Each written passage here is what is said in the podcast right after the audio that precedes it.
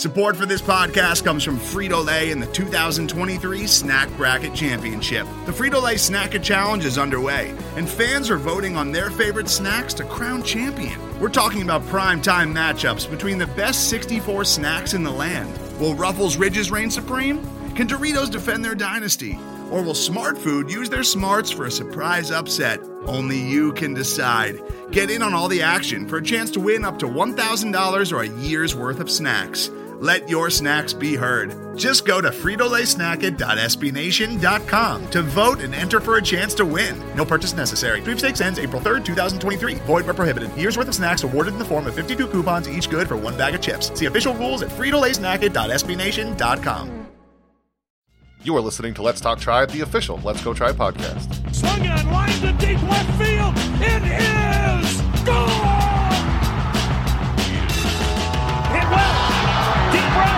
Batista's gonna wave goodbye. Start the fireworks show. This is Let's Talk Tribe, the official Let's Go Tribe podcast, episode 141. I'm your host, Matt Lyons, and in this week's episode, Manuel Clase is out two to three weeks. Somehow Mike Clevinger has already thrown the ball again. We'll look at the first modern failed attempt at making the shift. Opening day for the Indians still isn't sold out. We'll preview second base, and of course, we'll answer your questions.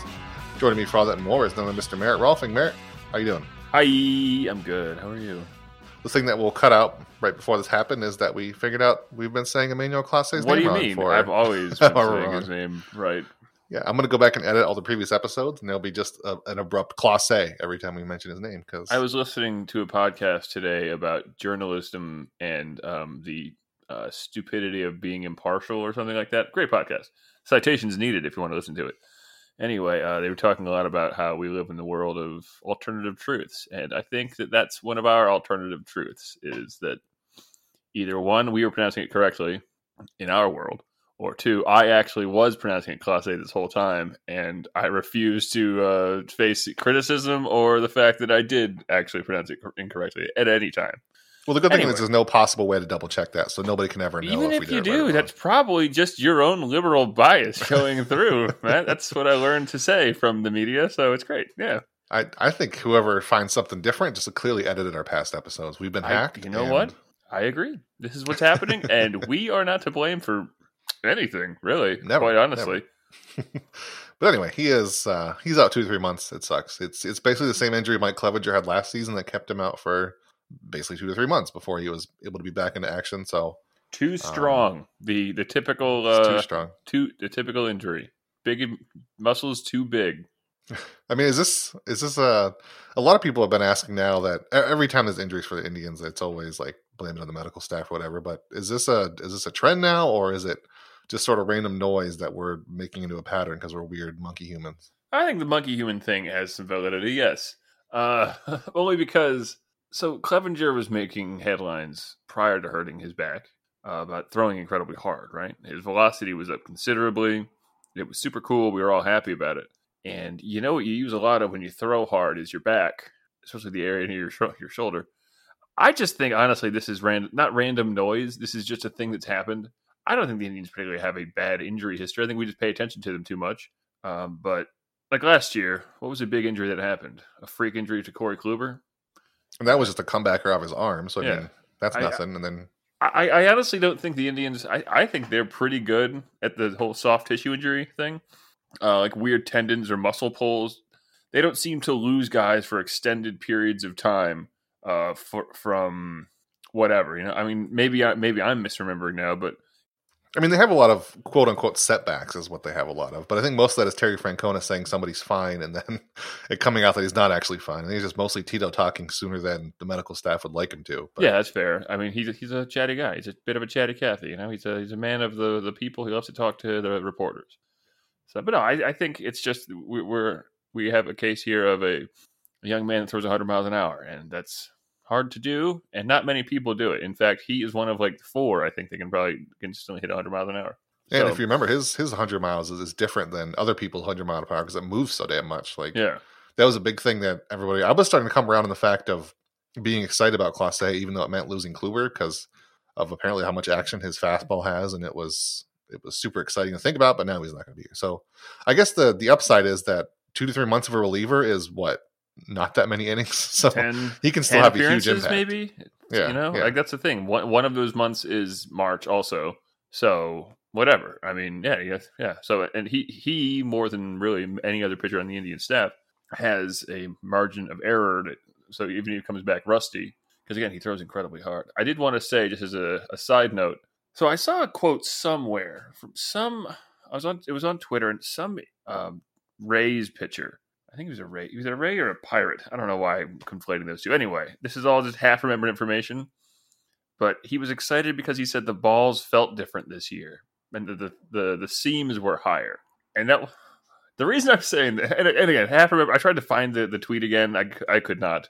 Um, but the reason this is troubling is because the Indians just traded away a guy who lived off movement and location, um, and also won two Cy Youngs doing it.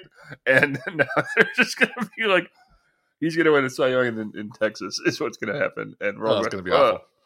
Yeah, as Kluber can get ground balls again and not get everything lifted in the air, then Right, exactly. If he's actually getting you know big time movement and getting off the sweet part, anyway. I mean, it, it probably won't happen, but I just I, I remember I read that and it stuck in my brain, and I went ah fudge, and uh Even that first month of the season, if Kluber looks good in Texas and Clase is injured, and Delino DeShields is getting more at bats than he should, it's going to be terrible to be on oh, Twitter. absolutely dreadful. because- Yeah, no, it'll, it'll be if, if Yeah. I mean.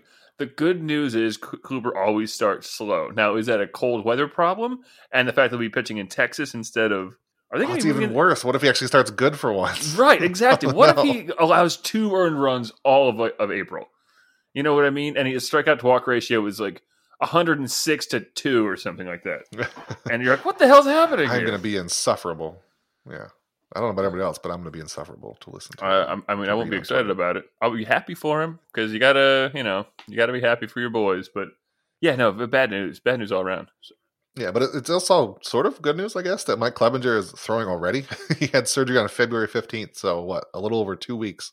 And the guy is already, or less than two weeks because the video was a few days ago, but he's throwing with a um, compression sleeve on his leg.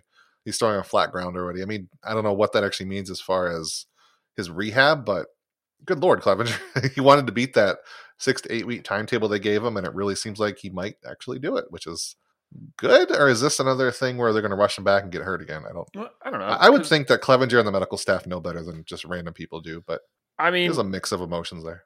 athletes are you know they they they play through pain and stuff like that. You so you you kind of hope he's not doing that. You'd prefer him to be you know closer to healthy. But the thing about you know a, a meniscus tear and things like that, it, it doesn't really heal necessarily. You know what I mean? Like it's just, uh, I mean, it, it can take a year or more, but it's it's not a thing that blood flows into really, right? It's it's that cushiony thing. I, I know more about the meniscus than I should because I'm a big Dwyane Wade fan, and he hurt his in college and had a piece of it cut off and then later missed more time, missed like a year because of more knee pain, and also it shortened his career considerably and made it so that he'd only won two championships instead of the three or four they probably should have. Uh, but that's a story for another day. I But- didn't see what they said. Did, did Clevinger just get cut off or part of it, or what did Well, they do with I- his? I that- don't think I that's what I'm saw. wondering. With a surgery like that, there- there's two surgeries you can have with a meniscus tear. There is the the long rehab one, at least for basketball players, where they like sew it up and it kind. I I don't know what the hell they do and put and it kind of heals up again. And then the other one is they just cut off the torn part and then you're back good to go. Uh, and that's a much quicker thing. Like that's a much quicker operation. That's the one that Wade. I would think they must And- have done that one right because this was also just a partial tear, and then he's also back pitching already, and it it's on his plant leg too, so it's not like it's not going to affect him that much. This is the leg he lands on, and it's going to hurt like hell if it's not fixed. So I don't know. I think it's definitely a year the Indians like last year when it seemed like the Indians would win by double digits in the division, which they obviously didn't. It would have been more of just let him come back whenever. But I mean, if you can get him back and he thinks he's healthy, I you get him back as soon as you can because the wins at the beginning of the season count just as much as the ones later on. So as little time as you can have without Clevinger in the rotation, which also means less. I don't know Jeffrey Jeffrey Rodriguez or Plutko, whoever is number five. Then I think you do it. But I also think there's there's a span where the Indians are fine with only four pitches. I think right because that always seems to happen with scheduling and days off. So maybe he's got a little bit of time where he might not even miss more inevitable rainouts and stuff like that too. Like you know, I'm, I'm Yeah. sure there. And, you know, starting baseball in March. It's a good idea, Matt. It's a good idea to start baseball in March uh, on the shores of Lake Erie. It's totally normal and a good idea. And never once have they had a, a game snowed out and had to be played in Milwaukee, just to pick a random place. just random out of nowhere. And you know, they still sold that Milwaukee game out. Somebody pointed out to me, like even when it was snowed out, they had to go to a different place. The game still sold out. Mhm. Unlike uh, well, you know, opening day is a big deal, and it always sells out, man. I mean, you want to be at the park and you want to enjoy the game, and uh, really just see what the new squad looks like for that year, especially now with the Indians being so exciting and keeping their uh, core going and bringing in big new talents. I'm receiving some information, Merritt, that uh no, it's not sold out. It's been uh by the time this week comes out, it'll be a week. I'm gonna take a um a random shot in the dark and guess that between recording this and editing this, the Indians are not gonna sell out. But they're in jeopardy of not selling out their 28th straight opening day. Um, which I guess you can say the cold weather is a factor, and the fact that the Indians aren't fun at all. I know you're making a joke a minute ago, but I I guess they're fun, but they're not as exciting as they should be. And there's I mean, been Paul Dolan saying saying that the Indians, his favorite fans are the ones in the suites and not extending Lindor. So are those all sold out? That's what we have to find out. Are the suites They are. sold out? oh, I'm sure they are because those are Paul Dolan's favorites. Um, but you can still get plenty of seats up high for like 60 bucks, and then there's bowl seats for 200. So, um, I don't know. Is this an indicative in the indicative of anything or just Wait, it's got to be right because before Did you just say that, that they've sold out 28 straight? they've sold out 27 straight. They're in jeopardy of not selling out. So even when straight. they were hideously, like they Yep. were just like shit in the early parts of the of, of this decade, because that's Sold really like, that's really been the, the worst stretch of baseball in Cleveland since they moved to Jacobs Field, Progressive Field, whatever. Um, even Yeah. then, they were selling out. I mean, because next they were day I- riding the momentum of at least like the 90s 455 thing because then at least you see them on opening day and never think about them again but yeah it, it- that's part of the bizarre bizarre explanation of that it's just all the cold weather but also 27 straight years you don't just get to not selling out after that long without other Right. factors i don't think Right, exactly. Especially with a team that has good talent. I, don't- I didn't even I didn't realize it had been that long, but I mean, it, it could be any number of factors. There's, there's the obvious Dolan factor of him just being tone deaf and stupid. Uh, there's the cold weather thing, which I don't know what weather's like in Cleveland right now. Honestly, uh, it's okay here, but I mean, I'm multiple miles south and by the water, so by the Atlantic Ocean, which actually I guess would be colder, maybe. Uh, but you know, then I guess you could take into account other other economic determiners like I don't know, maybe just wages have been flat in the Cleveland area for a while and people just can't afford it. I don't I don't really know. I mean, if tickets are that cheap, then it can't be that big a deal. So and i think if you have a team hyped up enough like no matter what the other factors are you find a way to sell out because like you said even when they were shitty garbage they still sold out but now yeah, like they're 2012 and like when the opening day Yeah. starter was Fausto Carmona. there had to be masterson shit. at that Yeah. point right Yeah, or like the, the year that was so. Robert. Yeah, when Fausto Carmona was the opening day, or Masterson, or I think Jake Westbrook was the opening day starter one year. oh yeah he was yeah Let's see, Cleveland metro area population. But yeah, if you can sell through those and somehow you have Francisco Lindor, Jose Ramirez, this pitching staff and still can't sell out, there's a there's a very bad uh I don't know what you call that. What is So the, the word I'm thinking of? Metro area has two. A bad PR people. look to not sell out again. Yeah, bad vibe. You- You're supposed of all the days you sell out, it's supposed to be that one, and yet you know they don't, and it's confusing to me. Yeah, so two two million people, and they can't find what forty thousand to go to a game on a what is it on a Thursday or something like that. Yeah, which is another thing it could be that that people don't want to go on a Thursday. It's also that you can get tickets like two days later, way cheaper. So Yeah, exactly. I mean, Like- there's it could just be like a perfect storm of things. But I really think like if the Indians hadn't bungled PR the last two years so bad, yes, they'd find a way to sell this out. Well, That's the- the main bungled PR, yes, but also, I mean, they bungled twenty nine. That was a that was a shit season. Like in all honesty, that that felt like a What last year? Oh, uh, in terms of outcome, like Oh, yeah, it- in terms of oh, I, mean, I enjoyed the heck out of it. Don't- get me wrong; it was, it was a it was a good season of baseball, objectively speaking. Yeah. But in But- terms of addressing what they needed the offseason following, it was Right, exactly. bungled Well, as well, all and gosh like, darn heck. And if this is the best baseball Cleveland has seen since the '90s, this stretch, if not probably the best stretch since like Bob Feller was on the team in terms of consistency and uh, talent across the diamond. You know, I mean, the for all their great bats, the those '90s teams just couldn't hit very well, and they were only they only really were great for a couple of years. The Indians were, I thought, had been great for for what well, I guess 16, 17, 18. That's really it.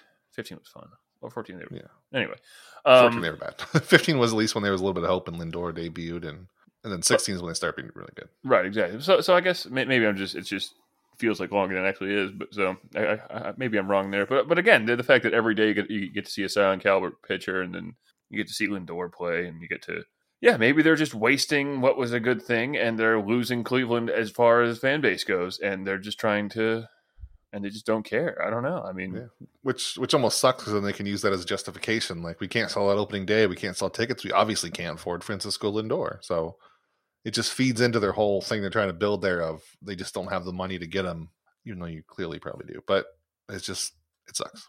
And also, if they did sell out, then I mean, like, there's no winning for the fans because if they did sell it out and they sold a bunch, then they could say like, we can still do well and not appease the fans as we yeah, probably who cares should. now? These these Yeah. rubes will come no matter what, fools. So the, the good news is we lose either way, so that's always fun. It's good to lose. Yeah. Wait, no, it's not. and, and sort of speaking of that, um, the other thing we wanted to talk about is is a really I thought it was great. A, a post on MLB.com by Anthony Castrovince was about the uh, basically the first failed attempt at the shift was Oberlin College. It was a terrible D three school back. I guess they're apparently they've rebounded and they're a pretty decent school now, but back in the early '90s they were just terrible. They they often lost by like 20 runs and they were one in 14 by the time the story starts. Um, but Jeff Whitey was the head coach, and somebody by the name of Gene Di Lorenzo, who was the assistant coach and also a basketball coach, came up with this this wild idea, which was years before, um, obviously like twenty or so years before the shift became as popular as it did now. But they essentially invented the modern shift, which um, in a minute we'll talk about was actually invented, but but their version of it was basically not based on any any This numbers. is not a shift. I don't think this is. I, I, I, I, I think this is something completely different than what they did. Honestly, it's Yeah, well, a shift is based on like actual numbers and trying to do something, but they were just trying to be freaking weird. They got they did something called the fly trap, which is the whole point of the post. Um, basically, what he did was th- they moved the third baseman and the first baseman out to the outfield. They moved the center fielder up like right behind second base. And my favorite part was that the the whole point of this setup was to induce fly balls. You would you'd have so many people in the outfield. Obviously, if you get a ball in the air, you're going to be good. So they wanted to have their pitchers throw eephus pitches, which is just the pitch that you lob way up in the air and hope it like teardrops down into the strike zone. Um, of course, it didn't work. The whole situation was bad. they were still terrible. Um, opposing teams just bunted. Yeah, they just bunted their way on because there's nobody covering first or third, and then there was a bunch of stolen bases. So, um, but yeah, the, they tried it for a double header. I think they tried it for like another few weekends after, and then it disappeared. Nobody knows anything about it anymore. But it's a neat little look into an attempted sort of shift because the Di Lorenzo also coached basketball, so he his mindset was like in these other sports you shift your defense around constantly instead of just leaving them mostly stationary like in baseball. But but his idea was not exactly based on numbers or the modern shift, but he did something kind of neat, and it was really it was cool to read about it and just this very obscure college basically trying to shift and just doing it terribly. I just I liked it because again, like when we think of a shift, we think of just you know moving the shortstop over to the second base side of the whatever, and it is based on numbers. Um, they mentioned in the article that Lou Boudreau did this to Ted Williams back in nineteen whatever forty eight or fifty or something or whatever. Yeah, that one's the actual like invention of the modern shift is what he did because he Right. moved. The center fielder was basically in right field, and the right field is along the line, and it, it looks just like a modern shift. Yeah, exactly. This is, I mean, this is a complete. I've always kind of idly thought about things like this. Like, why are the players where they are? You know what I mean? Like, it just seems like it's uh, happenstance that the shortstop stands where he is and the second baseman stands where he does and all this stuff. Obviously, covering the bases is, important, but this is more than just a shift. This is a complete rethinking of how to play defense in baseball, which is almost impossible to do. About rethink that because you think about it, it's like, well, of course, you need somebody to cover each base, and then you got to have some guys in the outfield. But I, I've always thought the shortstop is a undervalued or underused freewheeling tool. I guess the way they use it now the, with the modern shift, you know, you move him and you put him in shallow right field or whatever. But I don't know, do other weird shit with him. You know, I don't even Yeah. know what it would be. Have him stand like near the batter and freak him out or something. I don't know, or or have That's a good way to get, like get drilled in the face, though. well, you know, I, I'm, I'm just trying to think outside the box, just like the these boys at Oberlin College did. Yeah. And it's just, I, it's it's neat because it's like you said, it's it's it's they they were trying to not take advantage of numbers that the other team has is putting up rather, but paper over their own bad parts.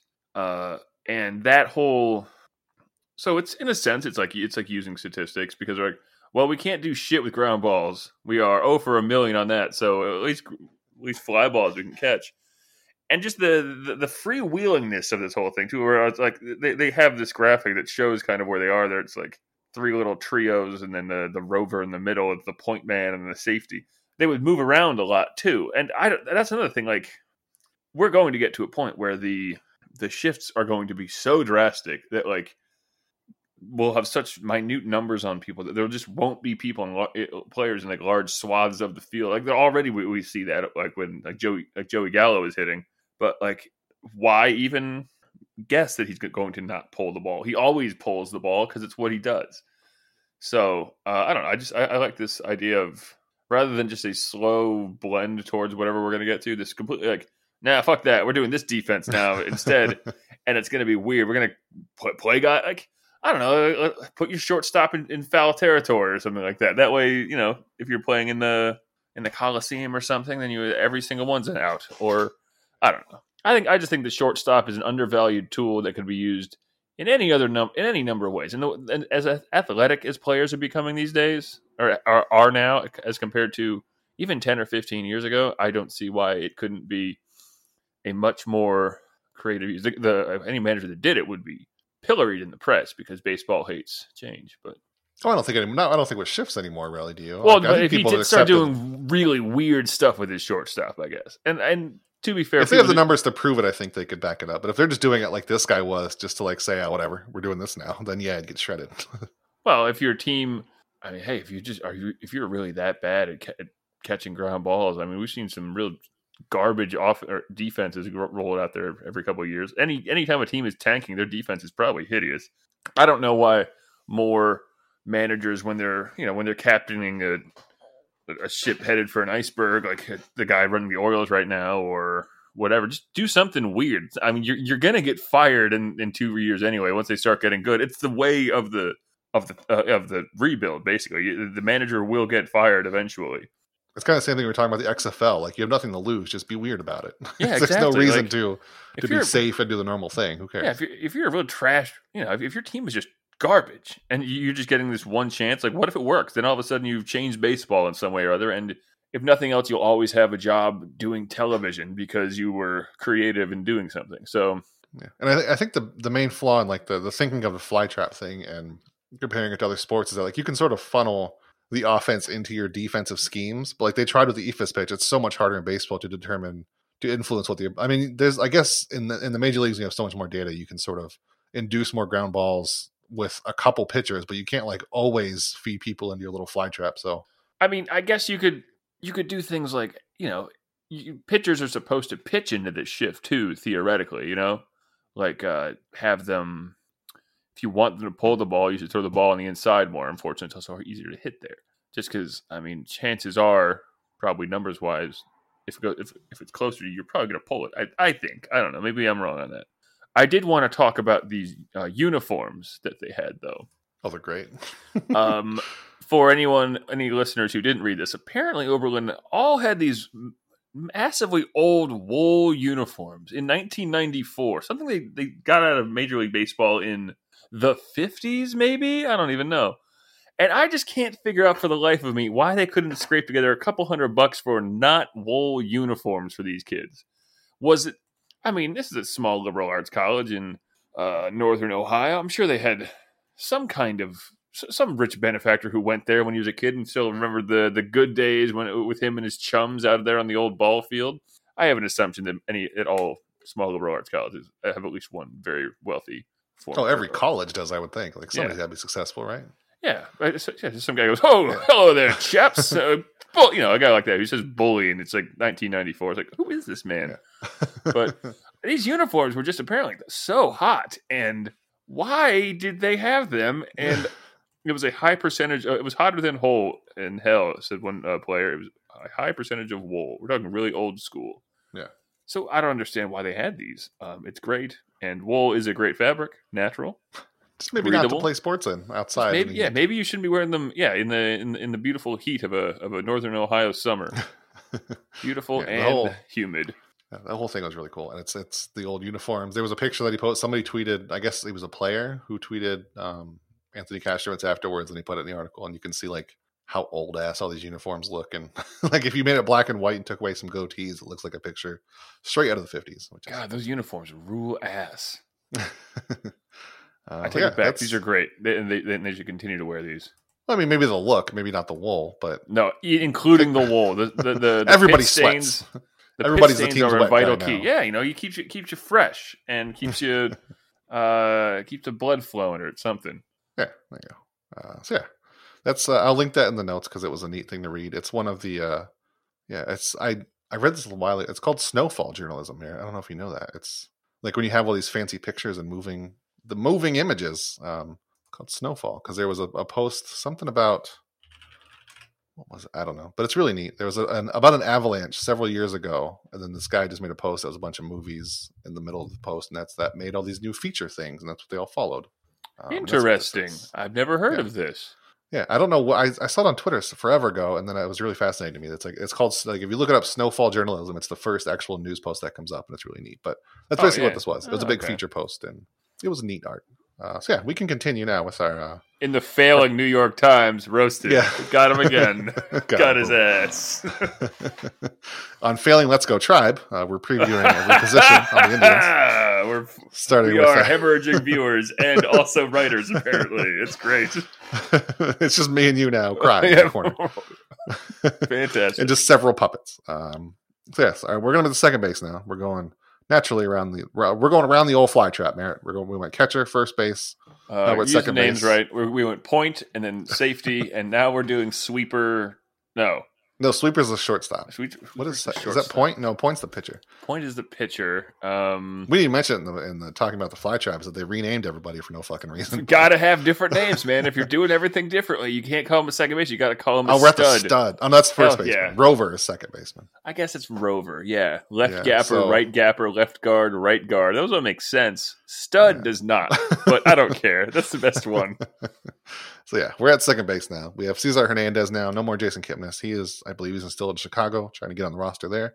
But we have top 10 first baseman in baseball, Cesar Hernandez. Um, I've again, like maybe I just uh, the closest to baseball has made me more optimistic, but just like growing Emmanuel Clase growing on me, Cesar Hernandez, I'm slowly more optimistic. I think he's going to be better than Jason Kipnis would have been if he was still here. I think he can be an offensive bat and a pretty good defensive short second baseman. I'm excited to see him and Lindor play together. I think that'll be cool. And then, I mean, between him, Lindor, and Ramirez, like from the middle left, the off the defense on the infield is going to be really good. And I don't know, maybe I'm just overly excited for baseball now that even Cesar Hernandez is exciting to me. But uh, if he can get double digit walk rate and get his strikeouts down and be like an average bat, sure, okay. I would have rather had I don't know trade for anybody or sign Josh Donaldson and move Jose Ramirez over, but but what they got, it could be worse. It could be it could be Mike Freeman, who is on the 40 man roster, but they decided to get an actual second baseman, so that's fun. But I will not have you besmirch him. He's my favorite player. we'll get to your favorite player in a minute. But what are your thoughts on uh our Yeah, new, no, it's great. newest second baseman? I mean, you'll, you at some of the numbers, and he does all the things well that Kipnis never really did. Uh, specifically, defend. He's uh, a good glove. Doesn't hit the ball very hard.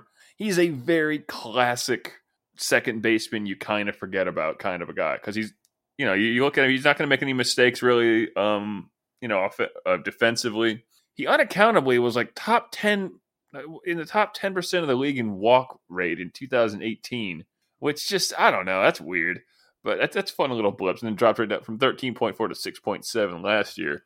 What Yeah, that but he's walked Who's to say? quite a few years in a row, at least, like from 2016 to 2018, and then I mean, I, I'm not. Listen, we're not we're not hoping for anything huge here. Yeah. But like a walk rate between eight and ten percent, he's got good Yeah. speed, so uh, you can hope at the very least if he's not stealing bases, he's going first to third on things and uh, defending well, getting on you know getting on base at a what did he do last year? Three thirty three clip. Career it's three fifty two is his on base percentage, which would be great. That would be one of honestly, if he was like at three forty, it would be one of the better ones on the team. yeah, and, and that's And- that's, that's what the, his bad walk rate. So if he can up that a little more, then Right, maybe his on base exactly. percentage goes up. and and this guy's gonna be batting what seventh, eighth, ninth, probably. I, he's going to be one of the softer bats on the team, but it's very evident that he's not there for the impact that his bat is going to have. Which, as you mentioned, is not going to be negative. I, I think that he, I think he'll produce somewhere around. I mean, it's not good, but these are the things that we look forward to sometimes. A t- like a ninety to hundred WRC plus somewhere if we're being optimistic and his walk rate does go up, then maybe he could be right around 100, and that'd be nice. uh, just so he's not pulling anything out of the offense. He's at least a net neutral there, and then adding something with his glove, making Lindor's life a little bit easier, making whoever the first baseman's life a little bit easier. Everyone, you know, and then allowing obviously uh, Ramirez to settle in at third. It's a, if it's a, if nothing else, it's a it's a settling influence that uh, just defensively. I, I, as much as we always loved Jason Kipnis, he was never he was a practiced glove, and he got good late uh, in his Indians career at, pre, at like pre pitch positioning, but he, he would not never... call what you he would not be what you call settling on defense. No, he he's was, the opposite of a settling presence. Right. He, his life field. was made possibly easier by the existence of Lindor. And I mean, the fact that if Hernandez does produce like he has the last couple years, you know, if you look at his outs above average, is in the 84th percentile, uh, which is good, obviously.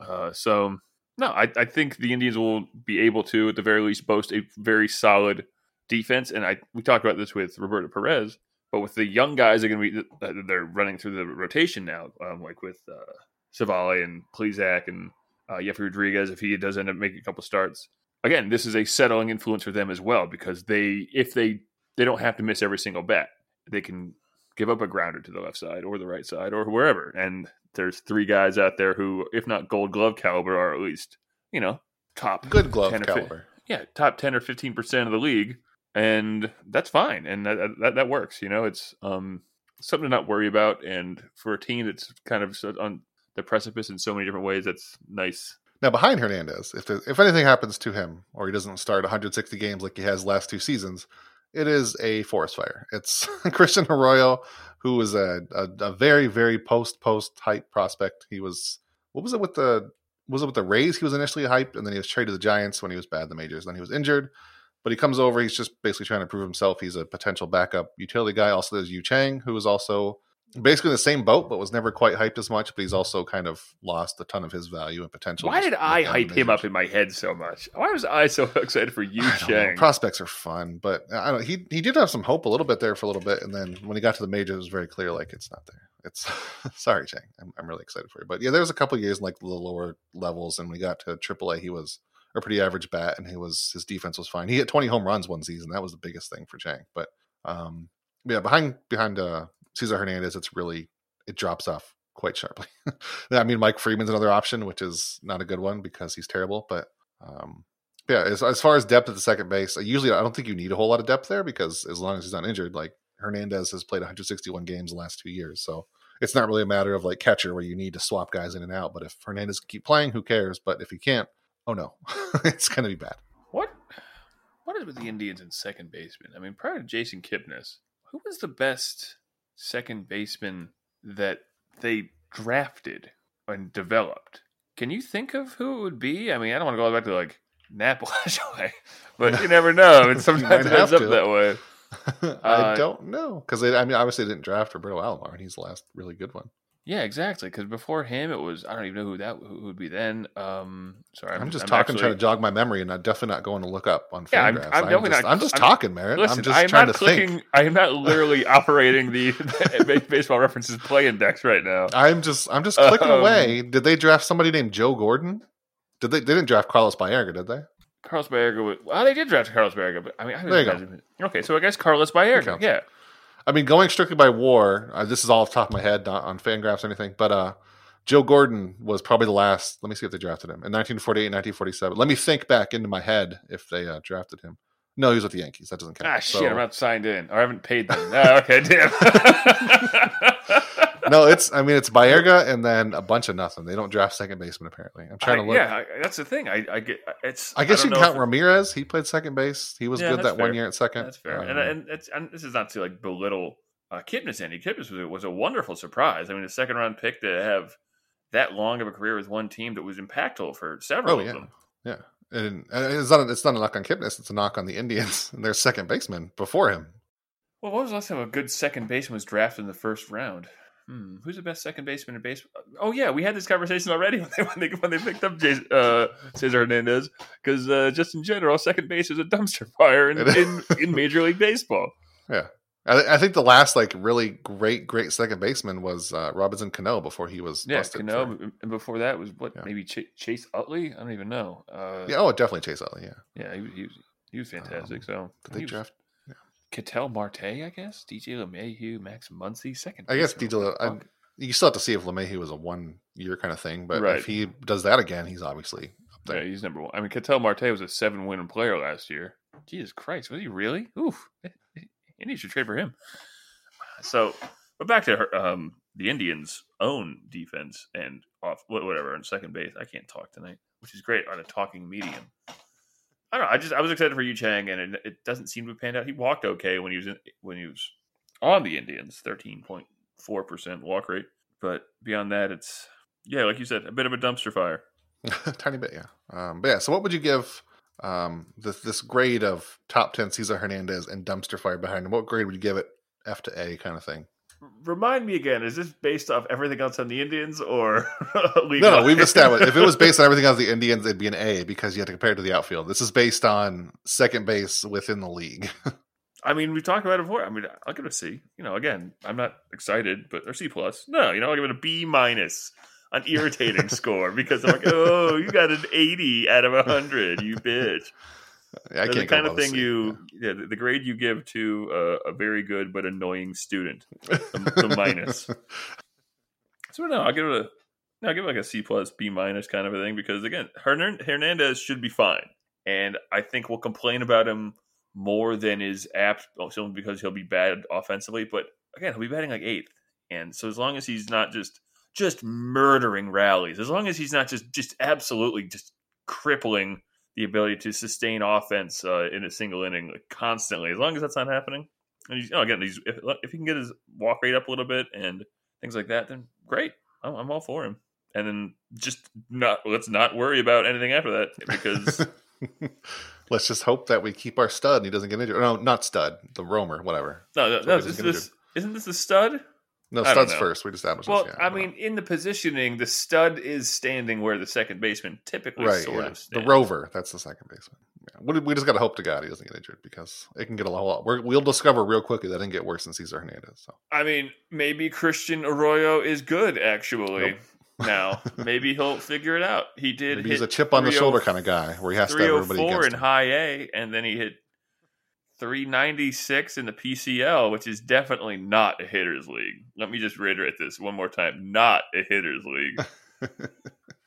so yeah, I my grades I can't go above a C. The Cesar Hernandez is going to be like you said he's going to be fine, but I don't, I'm not going to give him a B for fine. C, you passed, but Well, don't tell your parents. again, if he's if if he's as good defensively as the stats suggest, then that's great, and that's what I'm looking for here. Is just something that I don't complain about because I'm gonna have too much time, uh, you know, complaining about things like Jake Bauers. I don't even know what I'm complaining about, but I just I want him to be good so bad, and he won't be good, and just Somebody pointed out today that he's um, Casey Drottar of um, Cleveland Baseball Insider. He pointed out that Jake Bauers has swung at like the first pitch of every at bat in spring training, so he hasn't had like a single count besides one pitch. He's either been out or got a hit, and then he struck out three straight pitches in one at bat. So awesome. he's having quite the spring over there. He's he's having a normal one, mm, but he's he's just it's aggression. You know, he's he's like, you know what? I'm gonna be like Derek Jeter. I'm gonna swing the first pitch every time.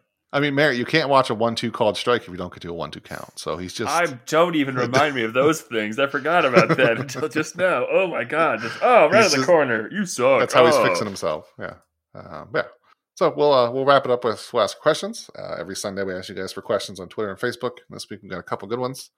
Um, we, we had a couple for I think we already we mentioned um, at NOP 48DH. He asked if Clevinger will have an injury free season. That that sort of goes off a little bit different than what we talked about, but uh, like I don't know, maybe is he injury is he injury prone at this point, or because these aren't these are at least not the same injury, but it's not like getting hit with a ball or something freak. It's still his body is reacting to whatever the hell he's doing. So I'm I'm kind of worried he might just be an injury prone pitcher at this Because point. what have we had so far? We had the shoulder and we have the knee. Was there anything else? I mean, Tommy John forever many years ago. So, Whatever that happens. I mean, that's just a rite of passage. Yeah. Um. Well, so, I mean, he has had a couple at this point. He hasn't had a injuries full that are happening to him are, at least in my estimation, are from trying to throw too hard, the back upper, upper back thing, and one succeeding, but his body just rebelling at first before it got used to it. And then this could also be a result of the same thing. So maybe, I mean, I don't, I'm not gonna say he's injury prone. I've never, I mean, players can be labeled injury prone and then just all of a sudden have a 10 year run where they're not injury injured ever. That's true. So it just ha- but it just it does seem like these are in a way related because you tear your meniscus with repeated coming down hard on it over and over and over, right? That's kind of how it happens. I'm pretty sure. I would think. Do you, do you come down harder on your leg when you're throwing harder? That might be a dumb question, but Well, I mean, you I would assume there's got to be more force, right? yeah, you throw with your butt, so um, Naturally. you're you're driving off the you know you, you drive off the what do you call it rubber and you probably come you probably do come down harder yeah i'd think so so maybe i don't know about injury prone but this could just be another symptom of his pushing himself to a next level he's trying to achieve it, which is great for the indians in a way because he's getting he's turning into an ace but Yeah, I, I mean, you can get him like an ace ace level for maybe not a full season, just about every year. I think you take that over like a four yeah four or five ERA, and then but he's also pitches every game. Like I think right because like if you look at the the pitcher he was in 2000 what was it 16 which is his first year yeah, that was before his velocity spiked, and he was Right. as- he was mostly reliever than anything too. But Uh, when he threw 100 and well, even then, I mean, 2017 he was really good, but his velocity started going up in 2018, right? yeah, that's when he took off. Is really good. yeah, 2018. I mean, I don't know. He's thrown 100. If you can get 100, and, the hope is 150 to 200 innings a year, I guess. I mean, it'd be nice if he could do the 200 like he did in 2018 when he really emerged, but if not, who cares? Like 165 or so innings of of elite pitching is better than most teams can hope for, you know. So Um, so next we have a couple of. Uh, well, thank you for that question first of all. yeah, thanks, man. That's a good one. Uh, so our next we got a pair of uh, Bobby Bradley questions. what? Everybody loves Bobby Bradley questions, and of course these are asked because he also he obliterated another baseball today. Um, but the first one from at I am Harad, he asked if Bobby Bradley continues to not strike out this spring, does he make the big league club? And sort of related, I mean, at Prince Fire thirty two, he asked if Bobby Bradley hitting the way he is, where do you think he fits on the Indians twenty six man roster? To open that second one, I don't think he does. I don't think he, he's got options. He's still young. I don't think he's going to be on the opening day roster. Um, but if he continues not to strike out, that's obviously his biggest thing. Do you think he makes it? I I, I don't think so. Do you? Because I don't think the, it- the Indians are smart enough to know that if he doesn't strike out in spring training, that doesn't mean he's fixed. I think they want to see him do it against even consistent AAA pitchers. Well, I mean, I guess the thing about spring training too is everything's so contextual. It's not just the fact that it's only spring training. It's also are you facing their ace? Are you f- facing random pitcher who wears number 68 or whatever? Yeah. So, I I honestly, I mean, it, I think there's a chance that he could make the opening day roster. Sure. I mean, if he's really doing that well, when you think about I it, mean, in Domingo? Santana looks really bad so far. So I don't know. Right, like like who like who honestly is in front of him in terms of Jake Bauers. yeah, exactly. It's Jake Bauers. It's Domingo Santana. It's um. I mean, this is assuming Franmil in the outfield, which I think is fair at this point. right, you exactly. I mean, Reyes is definitely going to make it. So outside of that, it's just it's just there's not a lot standing in Bradley's way, right? So if because what he's he has like a 1400 OPS this year. Yeah, he's beating the hell out of the ball. Jesus Christ. Oh, Bradley, yeah, oh yeah, and they're, they're big home runs too. It's not like Yeah, exactly. So, I mean, if this, it's so hard with spring training because like, it's all fluid. But I mean, how many walks does he have? He has one walk, two walks now. With one today, and he struck out just once, and he's hit two couple of just missiles. But no, I don't know. I mean, I think there's a chance if if, if this keeps up all spring. What the hell else? Are, what what else are you looking for? You know, like it, if he just makes more contact, even if he doesn't walk more, then he's still a threat because he can just hit the ball a quarter mile. So. Yeah, I, I think above all, it's the strikeouts are the issue. Is I just don't know if if he can prove enough in spring training to do it. But who knows? right If he- because he's not facing you know I, I, like you said he's not facing elite all the time like I, the the average i know there's some somewhere you can find it the average like talent level they're facing during spring training yeah, I think that's an MLB.com leaderboard. Which okay yeah usually don't have the best ones, but they do for that. It's really neat. You can see like like you said, the average. I think it goes by level of what who they're facing. okay yeah so Um, yeah, so I'll probably look into that later just to see for fun. But, but yeah, I don't know. Maybe it'd be There's nice because he's fun. Again he's hitting the ball a quarter mile and when he runs into one and if he can run into more then great It's always good. All right, Merritt, that's gonna do it for this week. Um, let's let's think. We're we're two weeks away from opening day, so we're getting there. Two weeks, three weeks, whatever, a month. I don't know. we are totally not it's it's march 1st no We're- way So that's like three weeks. is it really holy yeah, shit March twenty sixth, man. We're close. So we'll next week we'll preview the uh, what are we at? Shortstop or the? Why can't I remember these when I'm trying to do that? Stud sweeper. We got a preview of the sweeper. uh, so yeah, we'll do that next week, and uh, talk to you then, Merritt.